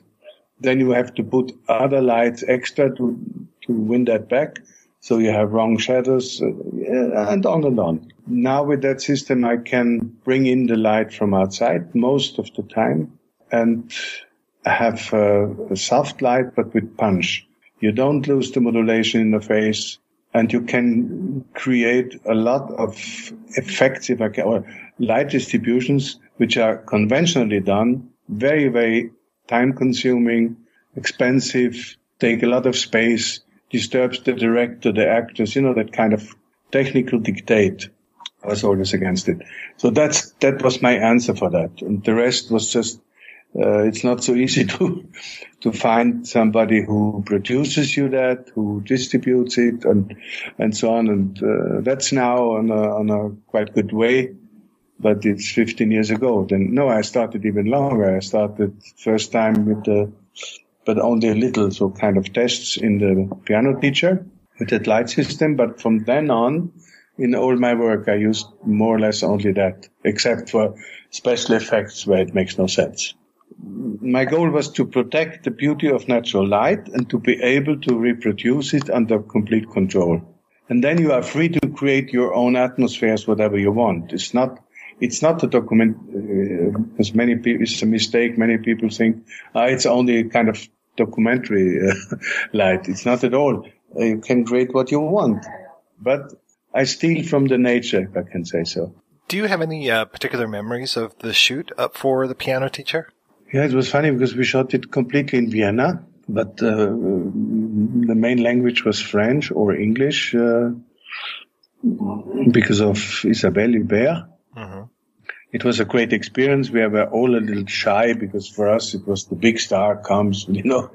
Uh, it was a kind of first contact for the whole crew with a, with a star from that class. Yeah. And then she was very straight. Uh, not at all uh, pretentious or uh, with uh, difficult attitudes, not at all. Uh, and I learned a lot from her because she's very strict concerning herself. That means each take is controlled by with a mirror, only concerning her face, and then dump up or down. So she's she can be very hard there, uh, but it was good because uh, she she's not vanished. It's not. Uh, she said, "I'm a product. I'm a mark. I have to protect, protect that. And if I have the wrong light, it's uh, damage." hmm. I, I guess I don't understand what you mean about the mirror. How was how was that used? She had a mirror from her uh, makeup girl. Oh, okay. She checked herself with a mirror before each take. But that was normal with her. It was not, uh, and of course she, she, she didn't know me before. And, uh, but then after a while with the trust, it was over. Okay. You know, as the years have gone by, technology has changed so much. I mean, you've made advances in technology, and I'm curious, how has that affected you? I mean, have you always shot in film, or have you shot in video these days? First of all, I I don't want to overestimate the the question of tools. Mm-hmm. Uh, I sit with my students, uh, and I tell them sometimes, you know what, take whatever has a hole in front and the glass before and shoot. Don't stop to discuss permanent pixels and that and that. They are slaves from the hardware industry. And every day you have a, a, a new solution for, for, uh, in fact, no problems. The most of the, uh, of the people or, or the, the camera guys, or I think it concerns many departments, they discuss permanent tools and not, I want to speak about the meal and not about the fork and the knife. And this, is, it sounds easy and self-evident, but it's not. You really have to fight for that permanent. I'm used to it now. I do it all the time to fight against the technical dictate because it, it makes you blind for the more, much more important artistically questions, how to touch the audience, how you can serve the script, the director's intention, how you can support or or protect an actor, an actress, you know that kind of things. It's has priority. Of course, it's important to know your uh, tools and uh, handicraft. It's, I, I, I respect that completely, but it has not to be in the first line. And in our profession, I see it very often, and it makes me really sad that eternal discussions uh, about what you use there and this lens and that camera and the, that uh, it, it's important, but it's not so important. Nobody would have the idea to to say uh, about the, an author. Yeah, but if you write a book and uh, I will, uh, I read the book and say, "Oh, you wrote it on a MacBook Pro, great." nobody would have that idea, but in our branch, uh, it looks kind of normal and it's the same. Uh, it's the same unimportant thing. And you have many specialists anyway, more than ever. I need them anyway. You know, my DIT I need anyway. I cannot save all the data if I shoot digital. So, so it's better to keep your mind free and to concentrate. What is your job and what what is to not lose the track it's important to decide which lens and what for. But at this time, this cannot be the priority. Cannot be. I think sometimes we are scared or to to go in a kind of defensive uh, position if we do that. So kind of, I'm not concerned with that problem. I take care for my lens for that everything is in focus. That's ridiculous. What have been some of the most difficult things for you to shoot? Uh, to find the groove with the crew. Mhm. and uh, I mean, the groove is, uh, uh, I know it's, it's, I love it in the music, but, and, and I know that it's difficult to compare because we have so many pressures from outside. We have so many um, obstacles, uh, production conditions, time, weather conditions, whatever.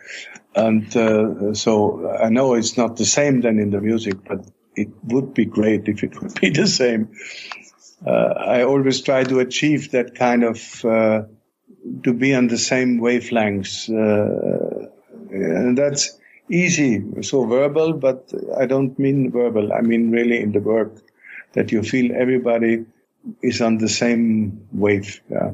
It's rare, but if it happens, good scenes, good results. Where has it happened for you the most? Was there any particular shoot where you're just like this was a dream and it moved very smoothly? In in serious projects, it's always some scenes where it's like that. For example, in the White Ribbon, it was absolutely clear. We were all astonished and moved from that scene. I don't know if you have it in mind, if it makes sense to to make a quotation when the girl speaks with her little brother in hmm. the kitchen about that. And that was a really great scene. For example, you know it's a masterpiece, but you never know if the, it will work in the whole film. You, you know it's a masterpiece during you, you do that scene. And then in the film, it could happen that it disappears or it's there, but not, uh, nothing special. I, live that more often than the, than the other way. That it's really great.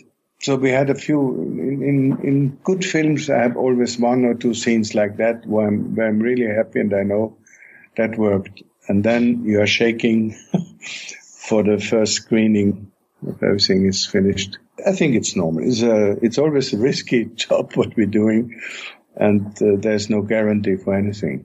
I have to say, I was a little amused when you said you were, you guys were intimidated by having Isabelle Huppert on set, just that she was that big star. I didn't think that you would have that reaction still because you've worked with so many big stars over the years. No, at that time, I mean, I know if I say something like that for an American colleague, it's ridiculous because it's full with stars. Uh, that kind of mainstream cinema. Uh, for us, it was it was like that. It was 2001, and in fact, I started later to have more international known stars. It was later than yeah. But I learned to, to there's no no reason to to be scared or be afraid, because if you are uh, straight as they are, it was even with Brad Pitt and Angelina Jolie, it was a very good relation. Once you are behind the fence, if I can say so, once they are sure you are not a paparazzi, then everything is easy. You can speak completely normally. They're even happy about that. To mention all your problems, what you think, how you, what you want to do. It was very nice discussions and very straight, uh, um, completely full with substance, you know, not, not that superficial blah blah. And that's with good people always like that. Directors as well, of course, or colleagues, whatever. Well, over the years, who have been some of the easiest people for you to have those discussions with and be able to collaborate with? No, I don't know. I cannot say that. I would say if I, I don't know. This is not the, that's not the criteria, if I can say so. Mm-hmm. Uh, no, I don't know. Each project starts for me with zero. Of course, you are not, you, you can, you grow, you have more experience. You are in a kind of uh, stair house and then you're maybe the next floor. But the next project is again zero, maybe on the next floor. Mm. That means there is a certain anxiety always and uh, a kind of impulse to run away before you start the first day. I, I, I don't know if if it ever ends. Uh, maybe not, and uh, maybe it's a good uh, conditioner for uh, for the for our work. You know, to right. be a little, uh, to have a little adrenaline, or or to be a little scared in a good sense or excited or, or we sang uh, in the, on the act for the actors is uh, is a stage fever. You can say that in English. I think we say uh, stage fright. Yeah. Okay. Yeah. yeah. What are you working on these days? For the moment, I have a lot of uh, plans for uh, seminars and groups. I don't uh, don't shoot for the moment. I'm old enough now to wait for for a great project. I don't want. We have I have offers, but they are not interesting. Or, for example, I had now a very interesting offer, but the, the shooting is in uh, in South uh, America, uh, in Peru, on three or four thousand meter height. Oh. I'm old. I cannot go anymore. That must be done by a younger colleague. to shoot on four thousand meters, two three months, it's too much. Uh, yeah we will see. I hope he, he can finance the project. It's it's underway. No, and otherwise, it's um, I'm very content with that, and I have a lot of contacts to the Asiatic countries or from Balkan, for example. That means not the first world, not our first world cinema, hmm. but not the classical third world cinema. I don't mean that. I mean um, directors, producers, actors, camera guys, all um, all the functions, they are so hungry. They have something to say. And in, in our countries, I feel them in, if I convert it, I feel them flat and, uh, uh, maybe something, maybe not, you know, or it's uh, completely over exaggerated, kind of hysterical. And in that countries, you really find simplicity in the best way they have something to say and they search for any kind of way to express themselves. But it's in, it's a very interesting, uh, very in, interesting confrontations experience like that, and I learn a lot from it. You understand what I meant? Yeah, it almost sounds like you can go back to your roots with your the news f- footage, the the. Uh, no, no, no, no, no, Uh, no, not no, not no. Back to the roots, maybe for the intentions, ah, for the for the love of cinema, but no, no, they they have feature projects. It's not that, but it's a kind of they have a, a kind of fire under the S, which I miss very often in our countries. So almost more like going back to your love of the uh, the new wave, and just we need to make a movie. Yeah. We need to get it done. Yeah. If I uh, if I sit there with the digital productions, which I like now, huh? it's great possibilities, but I miss that little camera on my side. I take it a trigger and I can shoot, and that that I really miss. Otherwise, you have uh, beautiful possibilities, uh, which I enjoy. Herr Berger, thank you so much for your time today. With pleasure. Thank, you, so much, sir. contact. Huh? Okay, Uh, bye bye. I appreciate it. Bye bye.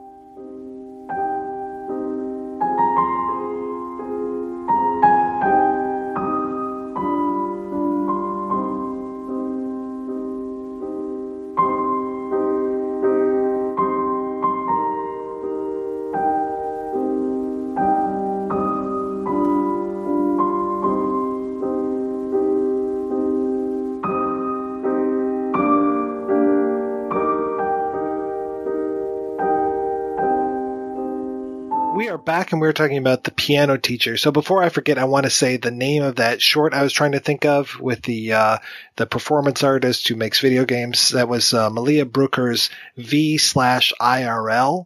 Uh, I can't remember the name of the the woman who is actually the subject of that short, but I highly recommend that. That won Best Documentary Short at Chicago Underground this year. So obviously I recommend it since I was on the jury. Anyway, so I have to say, you know, we've talked about a lot of movies that this reminds us of, and Haneke, Haneke's like, he's the oldest bad boy director that I can think of. I don't know if that's like even a good term for him, but his movies are very unsettling.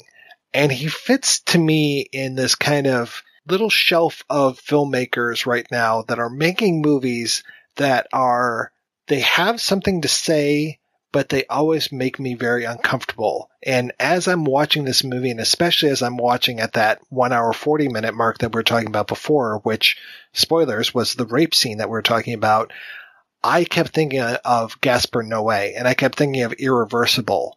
And the rape, I'm not sure which rape is worse. I don't know if we have like a top 10 rape rape listicle that we can put together or if, you know, that's already been done by BuzzFeed, but this is up there with one of, it is as uncomfortable to me as the rape in Irreversible.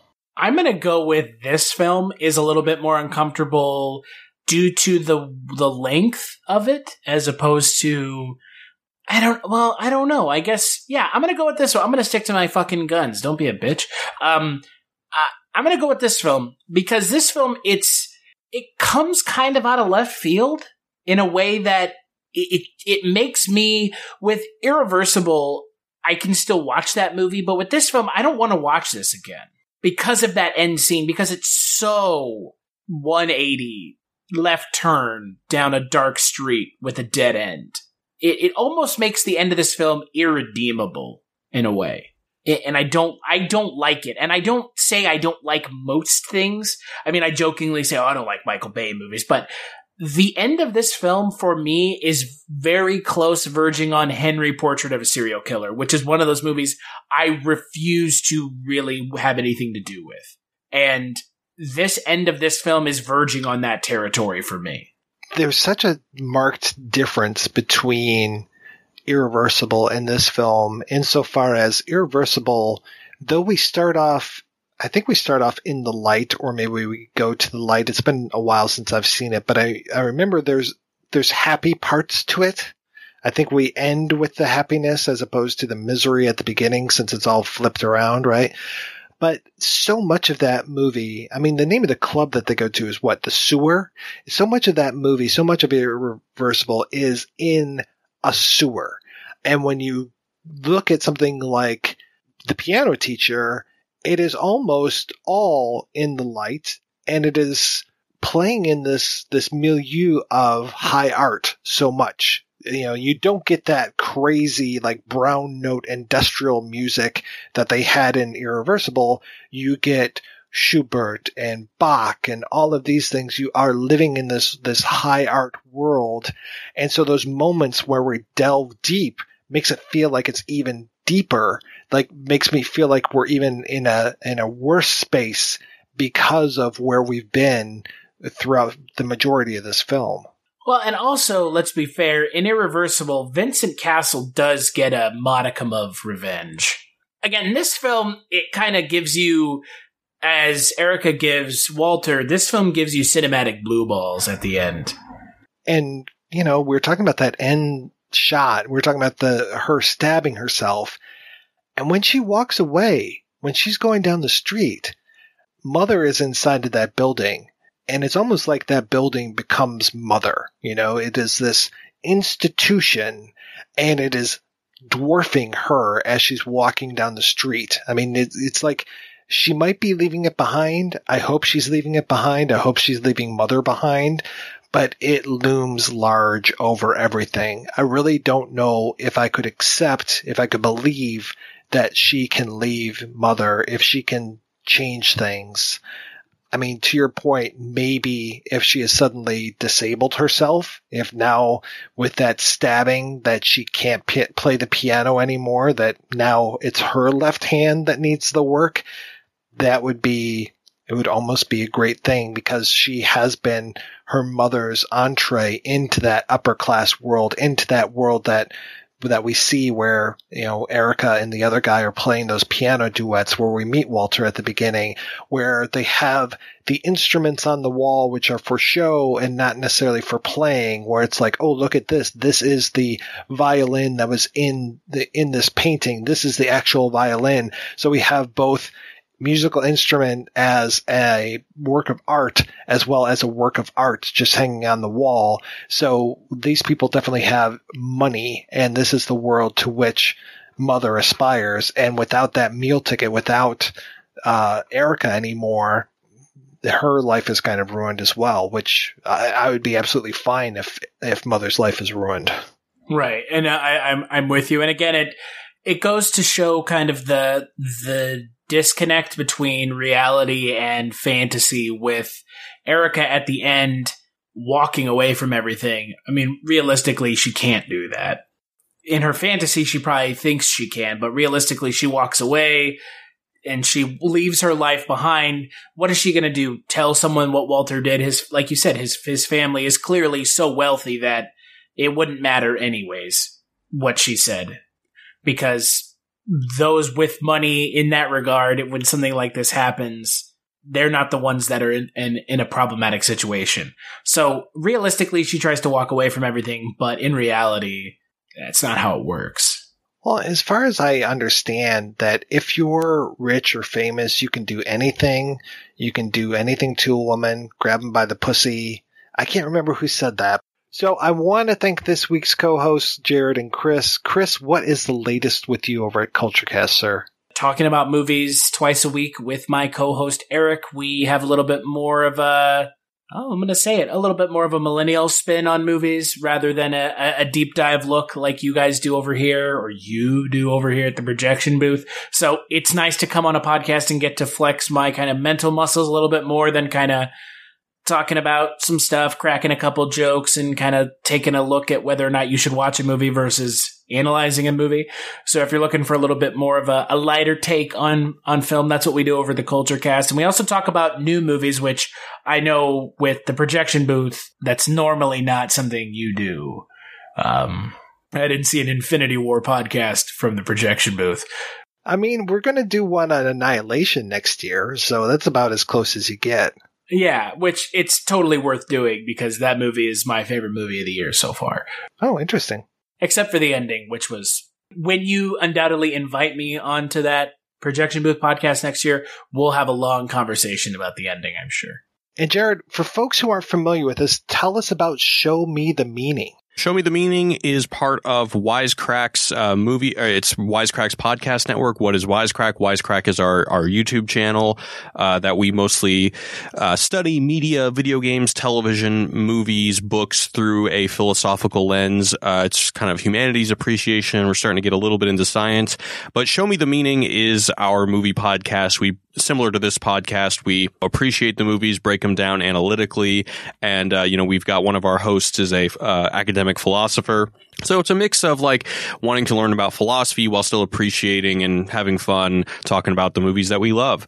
So our most recent one we just did was on Hereditary. So if you're a fan of that movie, uh, check out our podcast. Thanks again, guys, for being on the show. Thanks everybody for listening. Please head on over to the Projection Booth website at projection-booth.com where you can find out more about today's episode. You'll also find links over to iTunes where you can rate and review the show and to Patreon where you can make a donation to the show. Donors get early access to every episode as long as I'm not running late. Every donation and every rating we get helps Projection Booth take over the world.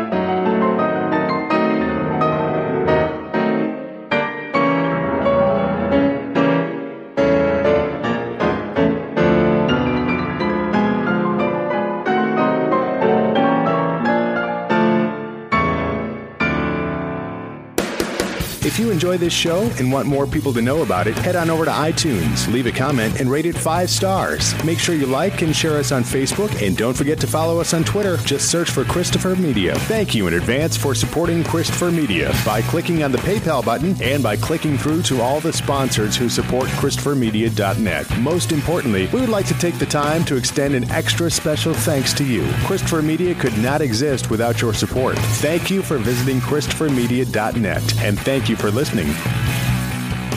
Christopher Media, let's make some noise.